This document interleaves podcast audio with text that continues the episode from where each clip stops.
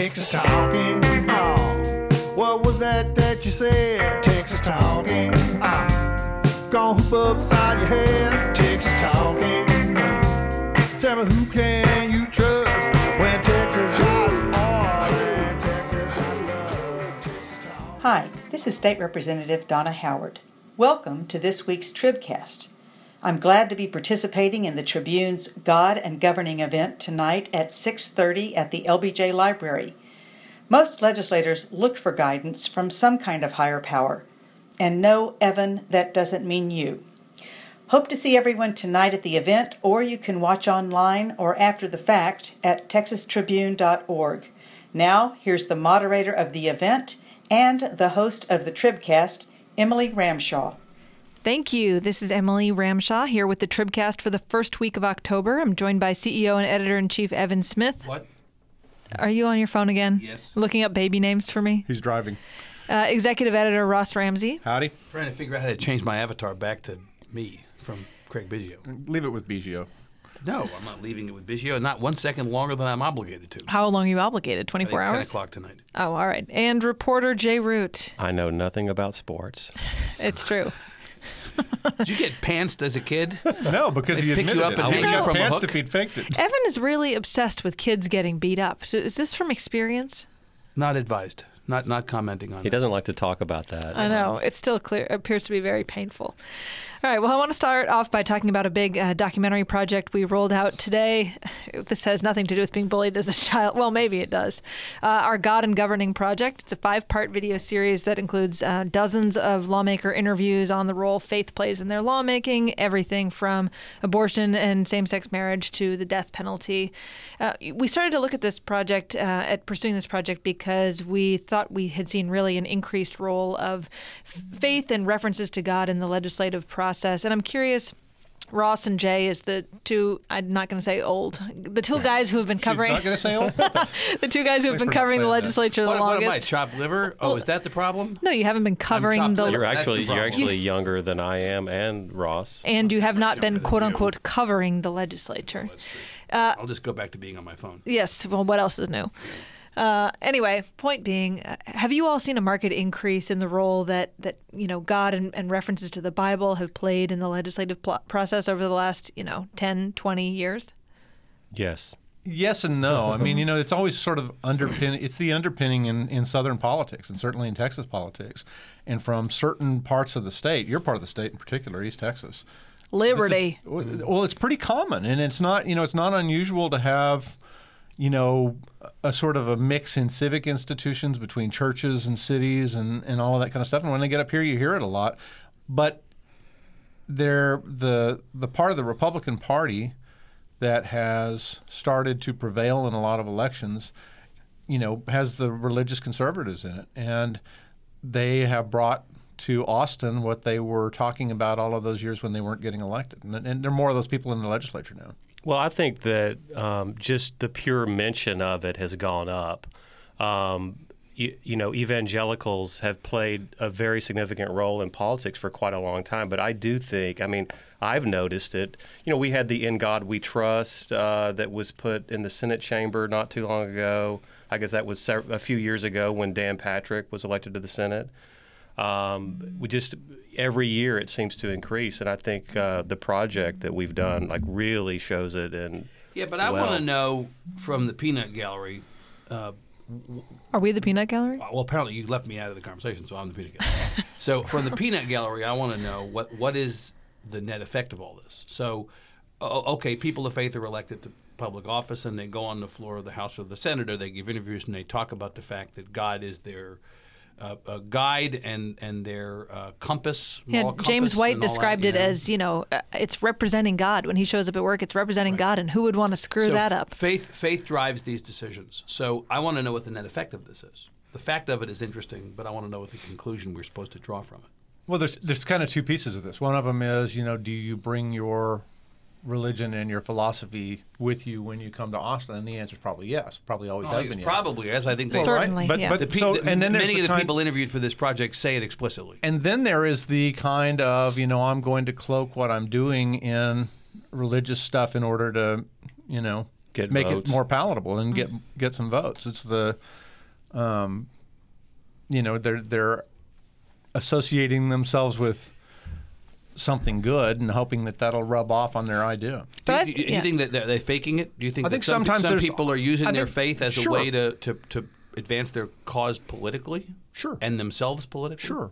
I mean, it's a lot easier to say this is what God sent me here to do versus you know making a particular case for something. But I I think it's it's more than that. I think it gives them the opportunity to push their policy when voters don't agree with them. I mean, you know, you look at the polling around a whole host of issues. I mean, just take let's take guns for example. You know, the most recent Texas Tribune poll, if you trust that rag, is uh, you know says that that the majority of Texas voters either wanted gun laws to stay the same or to get tighter. Well, not a majority. In fact, it's more than 70%, Mm. according to the, the documentaries, say that it should be the same or more restrictive. And yet, if you flip it over and just look at Tea Party respondents to this poll, more than 50% believe that gun law should be looser or eliminated altogether. Right. So there may be a disconnect between, say, the Tea Party and the larger uh, uh, electorate.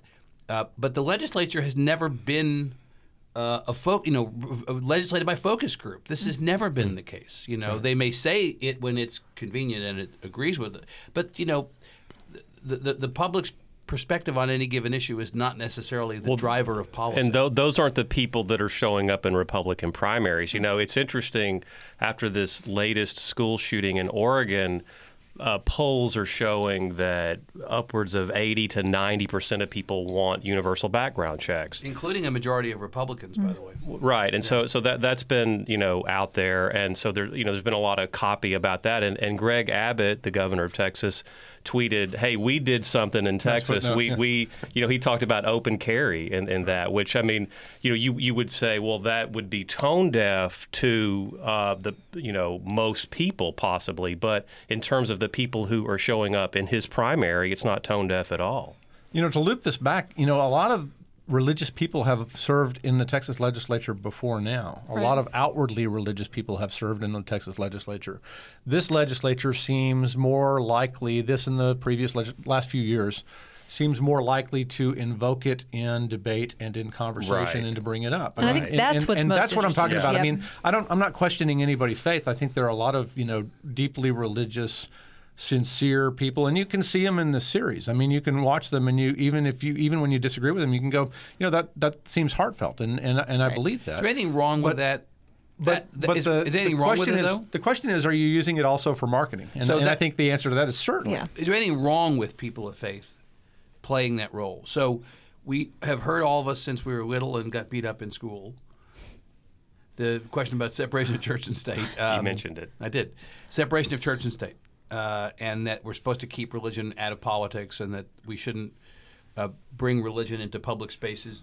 Generally, I think I think they saw them hauling off the Ten Commandments monument in Oklahoma yesterday on the news. Although we haven't hauled off our monument. Yeah, Ted Cruz has a picture up on Facebook of him standing next to the Ten Commandments monument on the Texas Capitol, grounds, which he defended as I, Solicitor I General. defended it. And if they So- try to haul it off, he'll probably be back here. yeah, uh, you know, we, we we've been told for years we should keep religion out of these kinds of d- discussions, or at least out of the the the process of deciding laws and I think Maybe that's, where upside you- down. Maybe How's that's that? where you were raised. I mean, is that I think that's what they taught down. you in I think Texas that, I growing think up that here? you, we were never told to keep religion out of politics. We were told to keep government out of religion. well, but You can see- bring your you can bring your religion to But that's the ten, but that's the tension point. When you know, it isn't that it isn't. Uh, but but hold on a second. I want to challenge that.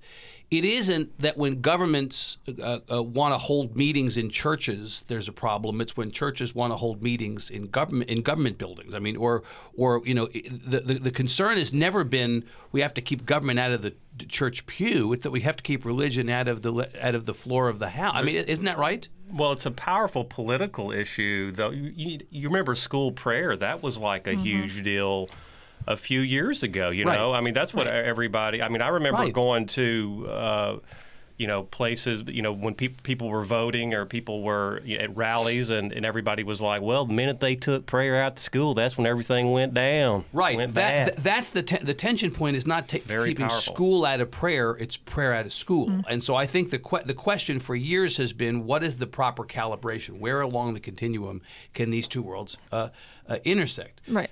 Clearly, uh, uh, people are willing and, and uh, to to talk about this stuff in the public sphere.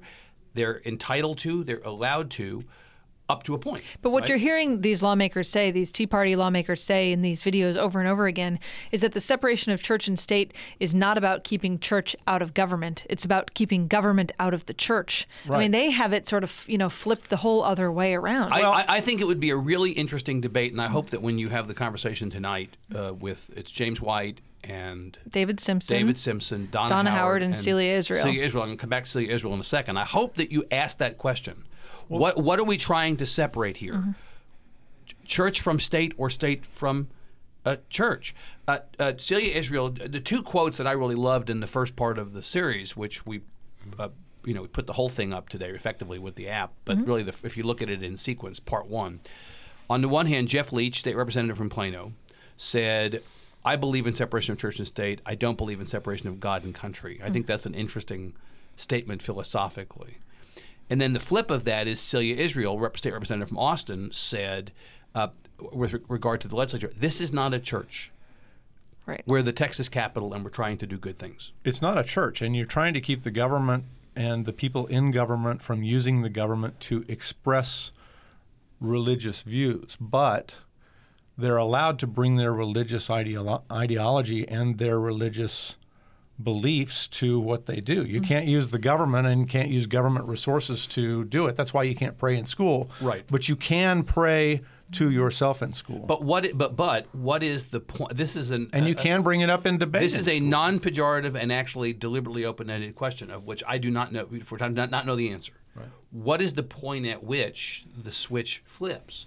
So Donna Howard, Donna Campbell, pardon me, or Dan Patrick, or Brian Birdwell, as are all depicted on the uh, in the series, uh, talking about abortion. We're talking about guns. Invoke the Bible, invoke the, the intent of God, in, invoke their faith, peace on that, to talk about why they believe what they believe. So if I'm someone concerned about the intersection of these two worlds, at what point does that go off the rails if I have a problem with this? Depends on who's in charge. Well, that's the question. So, is there anything? There's nothing wrong with them being on the floor of the Senate or any place else talking about this stuff. But, but, so, well, they're elected officials but what's, too. So but what's, people, wh- wh- where does it become too much? It, well, if you're at a school and your teacher says, you know, you're you have to be Christian or you have to have some certain re- Right. follow some certain religion or whatever, that is where you cross the line. But if it's an elected official standing up on the floor of a of a chamber of a legislative chamber, you know, I mean, if, if the voters don't like it, they can vote that person See, out. that, and so that, and that. well, if you're using the government to the point. profess a particular religious point of view, then you've stepped over the line. So if 20 senators uh, in the Texas Senate say, we support um, open carry because the Second Amendment is a God given right.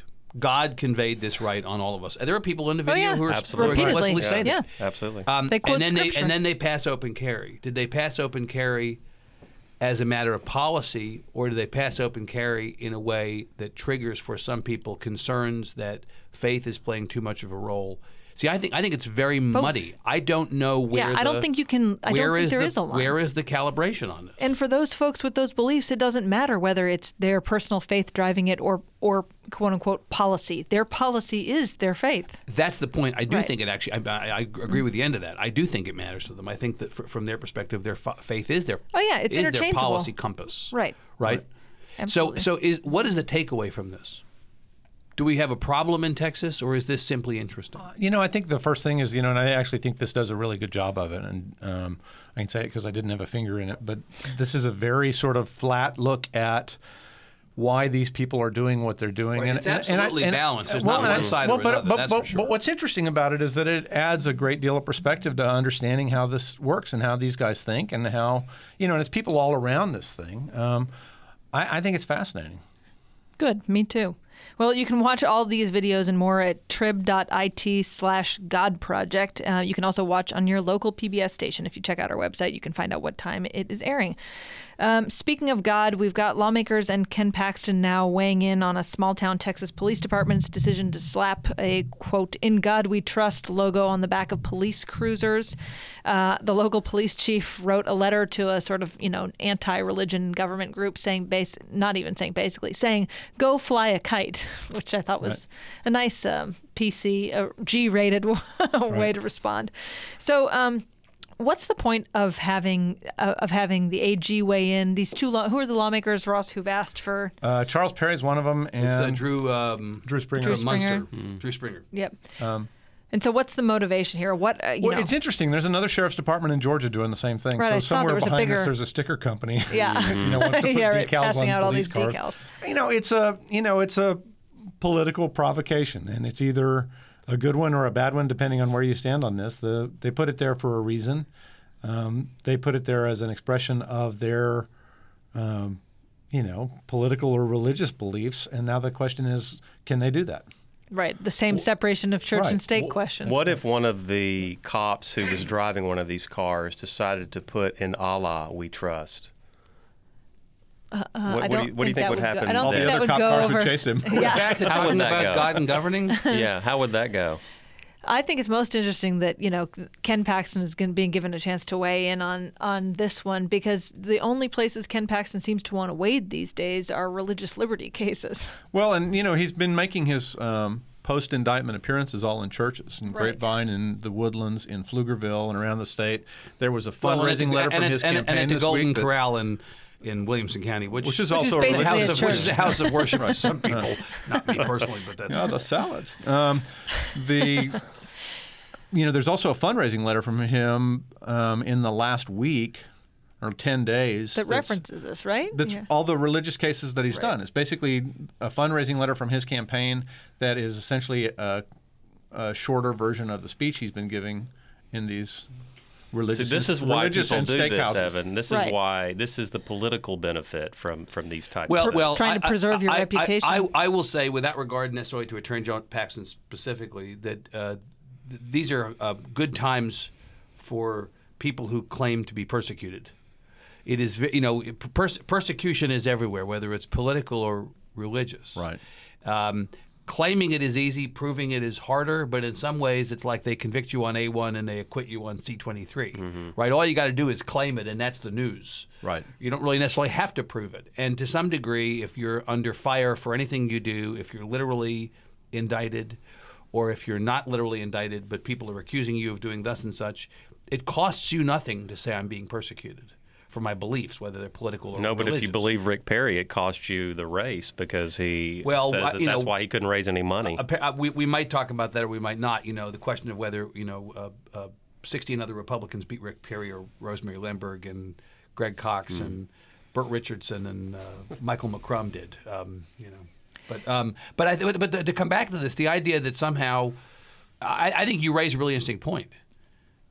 If if if uh, if, if, if For a somebody change. for a change, if somebody did want to put in Allah We Trust on the police car, yeah, there would be total outrage.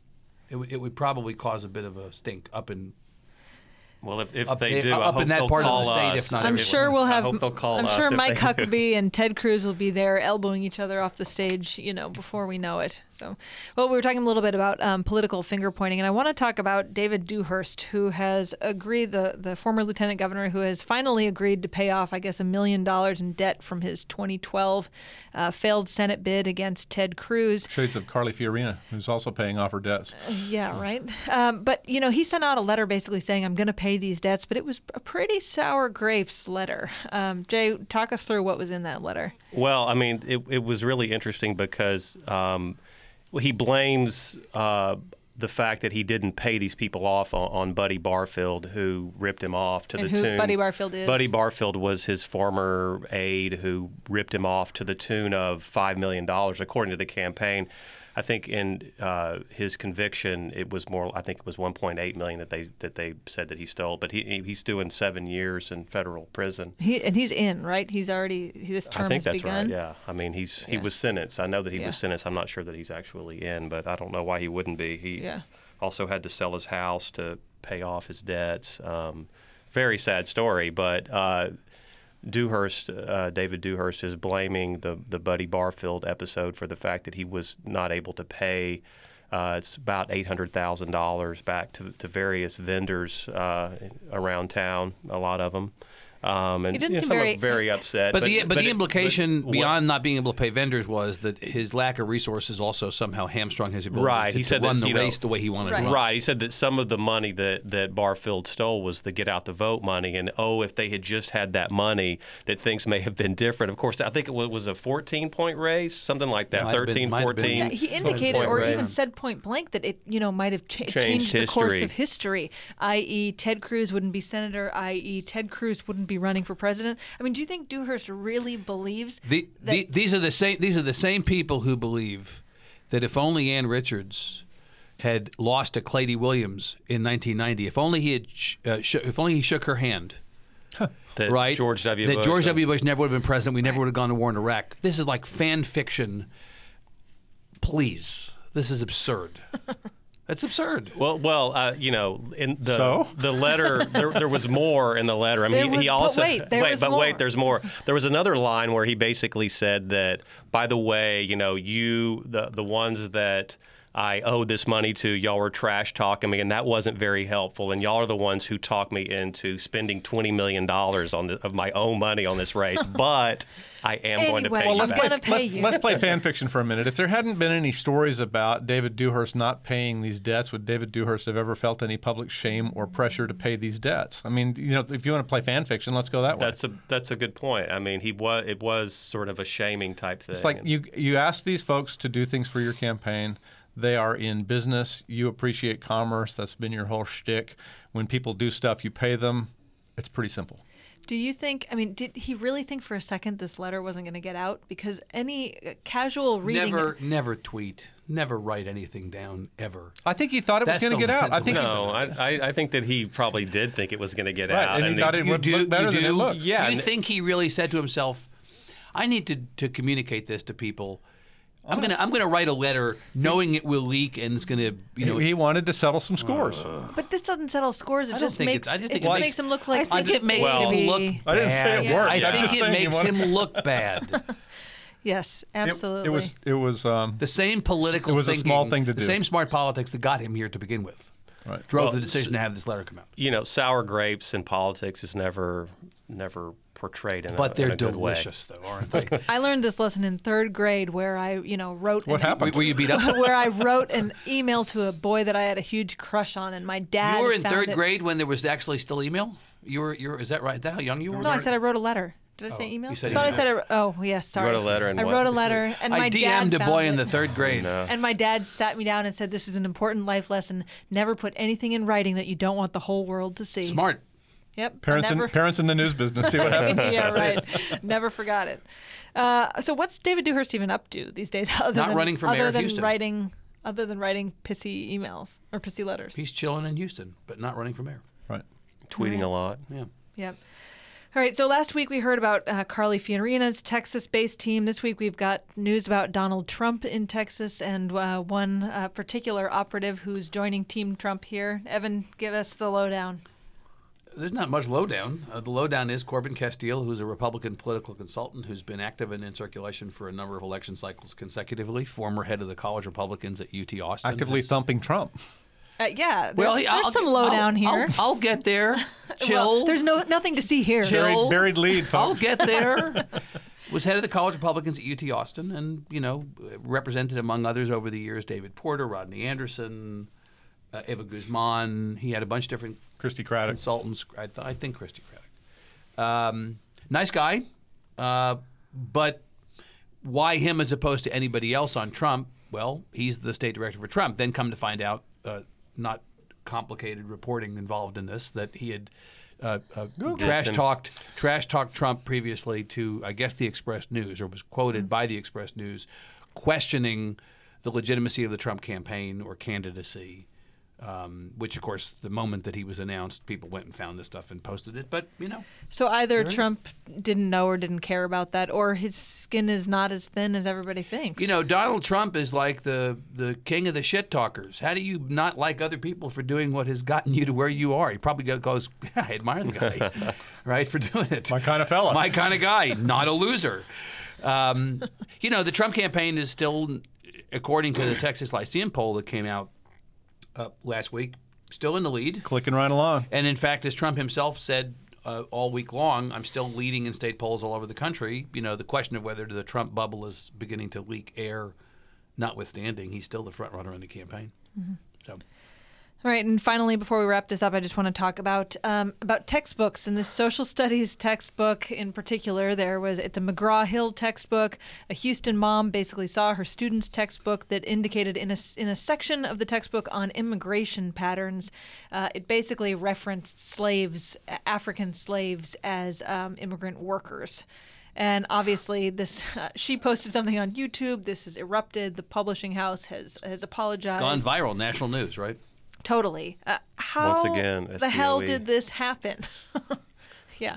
Yeah, somewhere in a school in a Well, it was, it was apparently it was riddled with errors, though. It wasn't just that error. It was also the Right. fact that they said millions of slaves and or, or workers. they And, had the wrong number of immigrant workers. They had the wrong century. and yeah, there was. it was- Otherwise, perfect. It had a, a few It, issues. it's a textbook that would have got a pants on fire from Gardner Selby.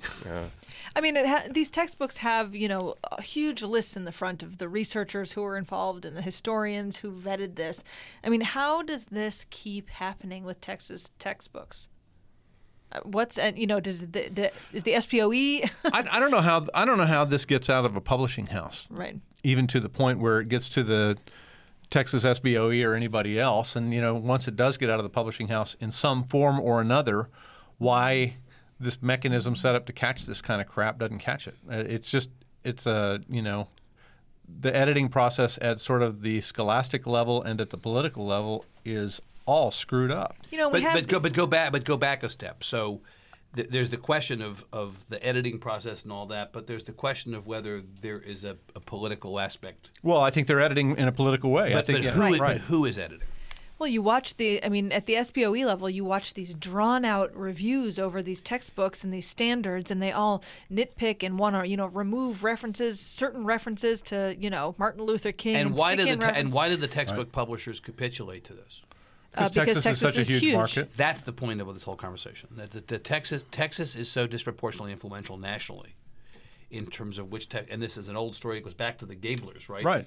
Uh, uh, this is years and years in the making. That the, the, the, the, the Texas textbooks drive the conversation nationally about what textbooks are. So the publishers feel like they've got to capitulate to whatever the mood is in Texas at that given moment, so that they get the Texas business, which extends out beyond Texas. I think on this particular issue, though, you know, Thomas Ratliff was quoted as saying, and I, I reached out to him and asked him about this. Member of the that- State that Board of it- yeah, Education. Yeah, Yeah. that this was Vice a, chair of the state board. And this a was an innocent these books. mistake. It was an innocent mistake. It wasn't some you know thing that was hatched and as a political attack on on you know some politically correct notion that He called it poor word choice. But they've, Right. they've forfeited their credibility with all these years of fighting, and they, yeah, I mean, that maybe may well That's be the true. There's no reason to believe that's Well, not that's a true. good but point. they've, they've That's a very blown their good point. credibility so Yeah. much that you know it's like, you know, maybe you didn't put your thumb on the scales on this one, but you've had your thumb on the scales so much you're just not trustworthy. Oh yeah, I mean with climate science, with all this stuff, these guys have their thumbs on the scales, and there are all these things that are borderline, you know, or flat out factual inaccuracies that seep into these textbooks. looks like one paragraph and there are three gaping errors. in. Right. and they and it becomes national news,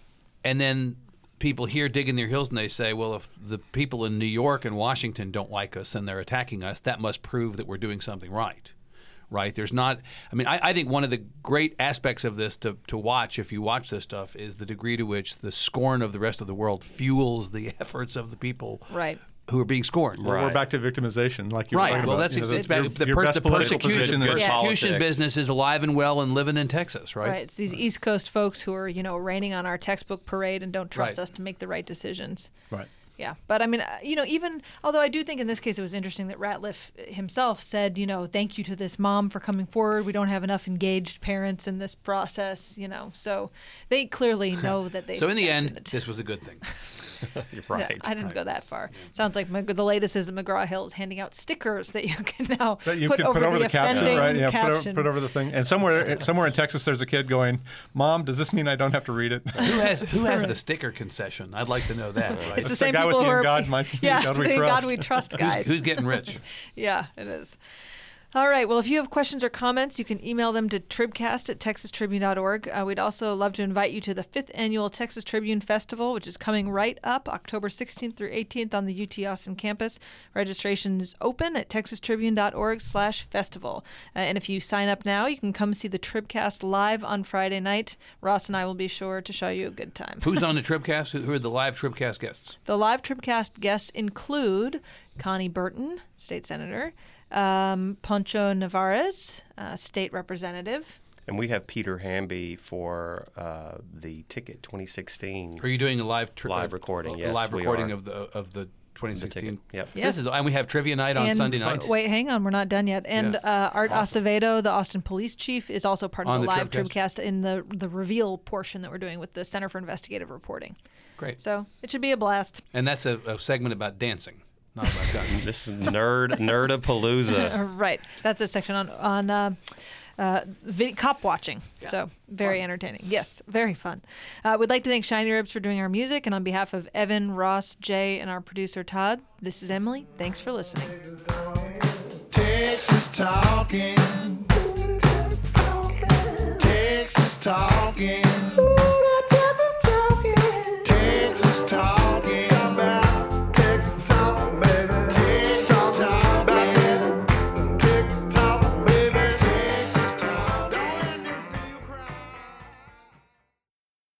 You sound like you don't have any idea what you're talking about. Like like I want them to kick a home run is what you sound like.